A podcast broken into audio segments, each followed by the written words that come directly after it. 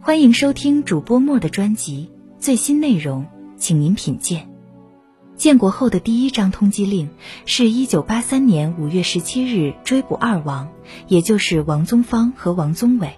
沈阳持枪盗窃杀人案由公安部直接签发的通缉令，背面印着只准张贴，禁止转播刊载，用专机运往全国各地乡村张贴。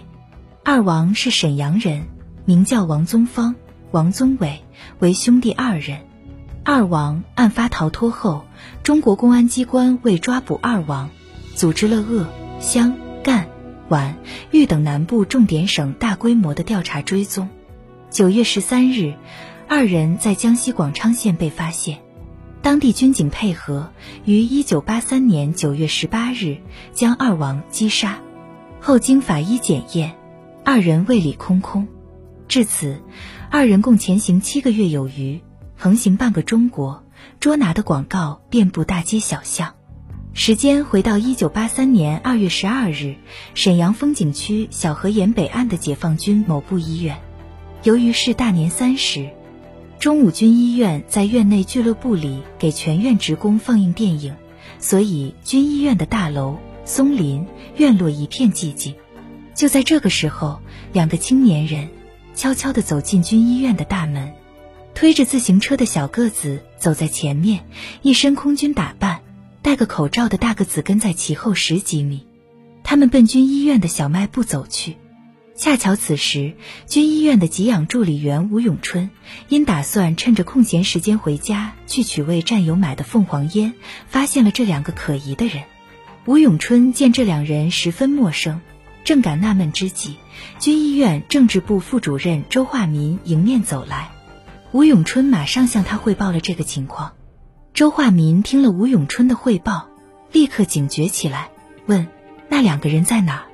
吴永春看到的大个子青年站在俱乐部门前，刚才穿着的黄军装上衣已换成了蓝上衣，那耸着的肩膀和插在裤兜里的手，以及不合身的短小上衣，使他看起来十分可疑。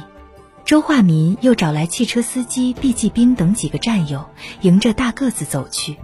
大个子见此情景，想转身避开，但是来不及了。吴永春吼道：“站住！”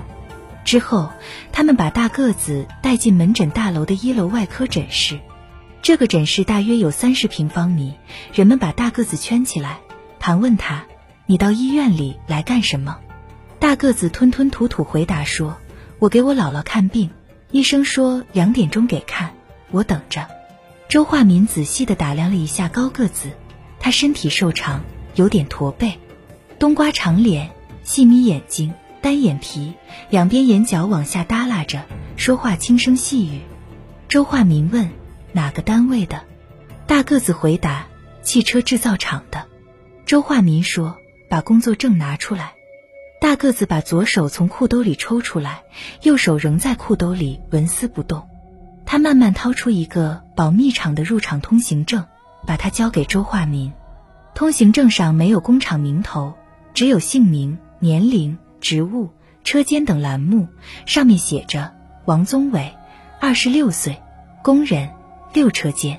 此时，吴永春突然想起失踪的小个子，便转身走出大楼，钻进停放在俱乐部门前的一辆吉普车里，透过车窗扫视着大院。不一会，迎面来了一个身穿空军服装的骑车人，红帽徽，红领章。吴永春以为他是内部人。没有引起注意。奇怪的是，这人竟在院子里绕起圈子，并且一个劲的左探右望。是那个换了上衣的小个子。吴永春立即从车里窜出，一下子将小个子拦腰抱住。这突然袭击吓得小个子将自行车摔在地上，挣扎着喊叫：“你干什么？